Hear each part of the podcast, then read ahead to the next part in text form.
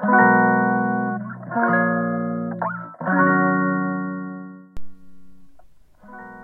んばんは、まさこのゆるめしのまさこです。えー、3月の27日月曜日、えー、夜の収録となってます。はい、えー、今日は月曜日始まりました。えー、今朝はですね、ちょっと昨日妹のお家に都内の方に行って、えー、一日遊んだり、えー、いろんなまあ、片付けをしたり 料理をしたりとかして、えー、いっぱいね遊んでしまってちょっとね疲れが出たみたいでちょっとね今朝ね頭が痛かったんですね。えーと、昨日も帰ってきて夜から頭痛かったんですけど私頭が痛いっていうのは本当今までなかったんですけど更年期あるあるなのかたまにね昨日みたいな低気圧の時に頭痛くなるのかなって思いましたしその前の日えー、土曜日にあのここでもお話しした、えー、私の母校である女子栄養大学の、えー、学長さん元学長さん創始者の、えー、香川綾先生のねドラマをやるということで土曜日の夜見てしまったんですね、えー、久しぶりにドラマを見てそれも2時間超えのドラマっていう知らなくてでも楽しくてずっと見てしまい楽しくてねで寝るのがね遅くなっちゃったんです。でその次の日妹の家に行かなくちゃいけないので朝早く起きていろいろやってあのそんなことをしてただけなんですけどあのちょっとね睡眠がちょっと足りないかったと思うんですけどそんな感じでね、えっと、アラフィフすぐね体調が崩すのでちょっと今日はゆっくりスタートしようと思って、えー、3月に入ってから毎日ズボラストレッチっていうあのあのとても有名なね YouTuber さんのズボラストレッチを、えー、毎日朝やってるんですけど今日は、えー、長めに、えー、上半身とかもう首の辺が凝り固まってると思ったのでゆっくりまあ1時間ぐらい、え、3本ぐらいやって、え、ゆっくりストレッチできてで少しずつね体を動かしていきましたら、えー、頭の痛さすっかり忘れてああの朝食も食べれましたし、えー、体調も戻りました。本当ねアラフィフはちょっとしたことでね体調崩しますしやっぱりこう月曜日からねまた金曜日ぐらいまで走り続けるのでリセット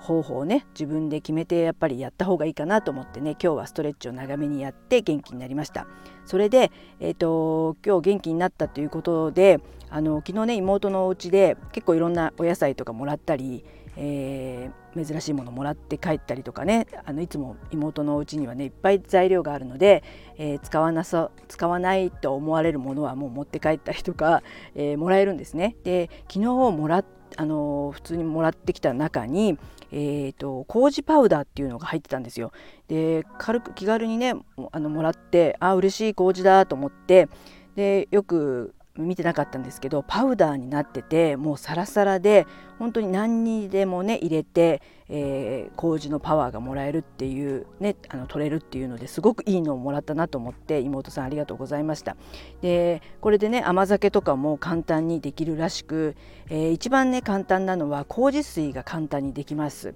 で麹水ね今日あの簡単に小さじ1杯麹パウダー入れてお水を1カップぐらい入れてごくごく飲んだんですけど昔、えーと、妹やねうちの母とか結構健康オタクなんですねで女子会とかでやってて、えー、ちょっと前にも麹水っていうのが流行ってた時があったんですね。えー、米麹をまあえー、だしパックとかに入れてそれを普通の水に500ぐらいの水にチャポンって入れてで冷蔵庫にそのまま入れてそうするとこう薄い薄い甘酒みたいのが上澄みでできてくるんですね。それをね、えー、毎日こうね、えー、200からまあ200とか500飲んでいいんですけどそれを飲んでたことを思い出してうわーそれもやってたなみたいな麹水も思い出してで麹水はすごくね、えー、便秘改善にもなったりとかお肌にもいいとかすごくあのダイエットにもいいとかいろいろね、えー、がん予防になるだとかすごくいい効能麹がそのままね、えー、飲めるっていうことで、えー、女子会というかこのあの親子のね女子会でも流行ってたんですけどすっかりそれも忘れていましてまたねこの麹パワーをいただいて今日麹水が飲めてこれからねあの結構あったかくなったりすると私甘酒も好きなんですけど甘酒って結構甘くてとろっとしてて重たい感じがして美味しいんですけどねでもこの麹水はほんと薄い甘酒みたいな感じで甘くないのでもうごくごく飲めるしこれまた夏に夏に向けてというか今春ですけど、えー、春とかの飲み物の一つとして麹水いいなと思って、えー、妹ありがとうって思いました。でこれでねこれをね粉末っていうかもうパウダーなんで肉にかけてもいいですし魚にかけたりとかしてそうするとこの酵素の力で柔らかくなったりするらしくすごく使い勝手がいいですよね。でなんかあの粉なんで、えーと、ふあのスイーツ作る時とかに入れてもいいですし、えー、とろみ料理にこれを振りかけてとろみにしたりとか何でも使えるのですごくこれはいいものをもらったなと思ってえー、明日からねまたいろんなものに使っていきたいなと思います。最近ねあの、えー、千葉に行った時の自分のお土産っていうか旦那さんが買ったんですけどレンコンのパウダーとかなんかパウダーがやたらうちにあるような気がして、えー、いろいろねこうな味噌汁にもレンコンパウダー入れたり今度味噌汁にこの麹パウダー入れたりなんか本来の、えー、スープとか味噌汁の味はしないかもしれないんですけどなんかね一つの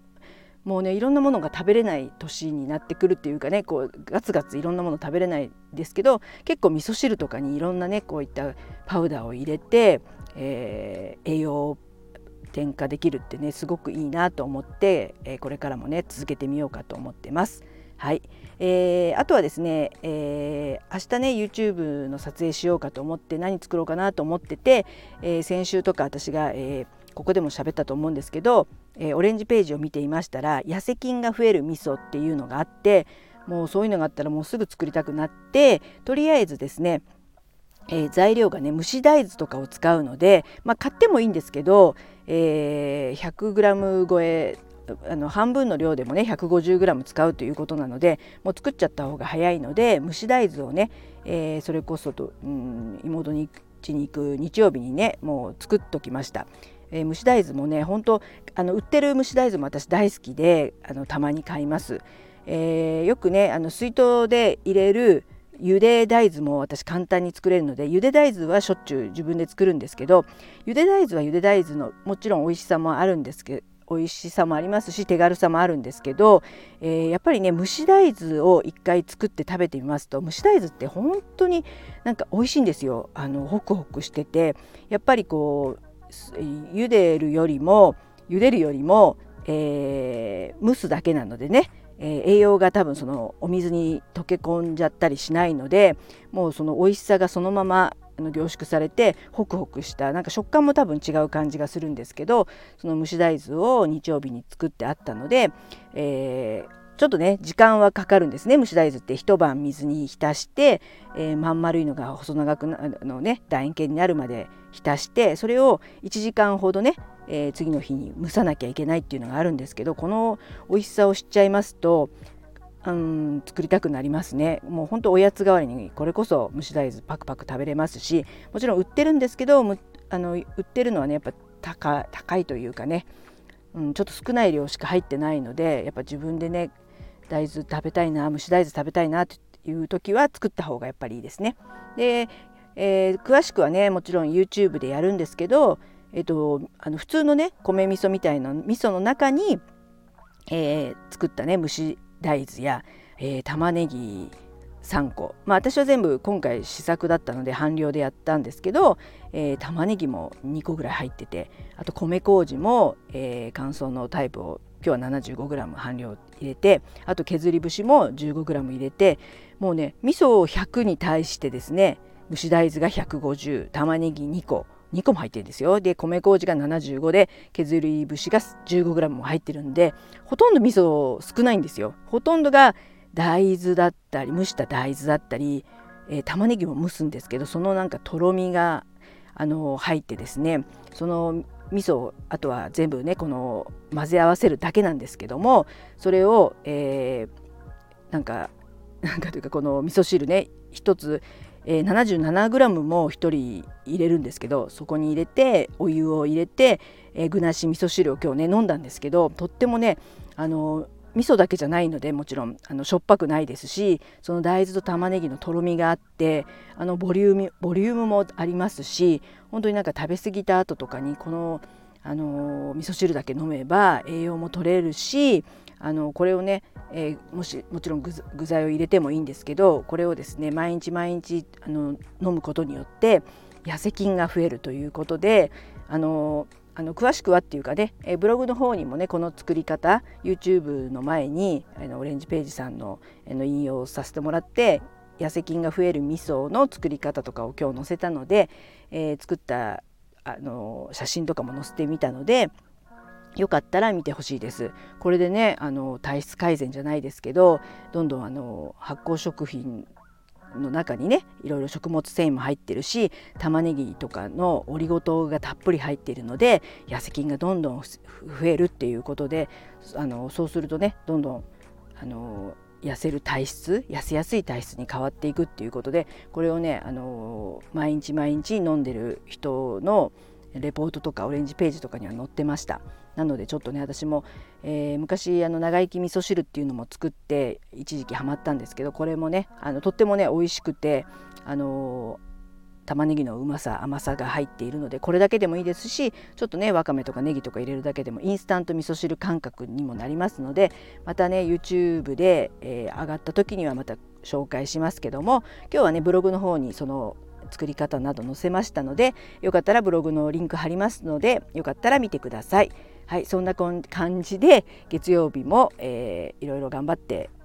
えー、過ぎましたので明日もまたね頑張っていきたいと思います。はい、最後まで聞いていただきいつも本当にありがとうございます。まさこのゆるめしのまさこでした。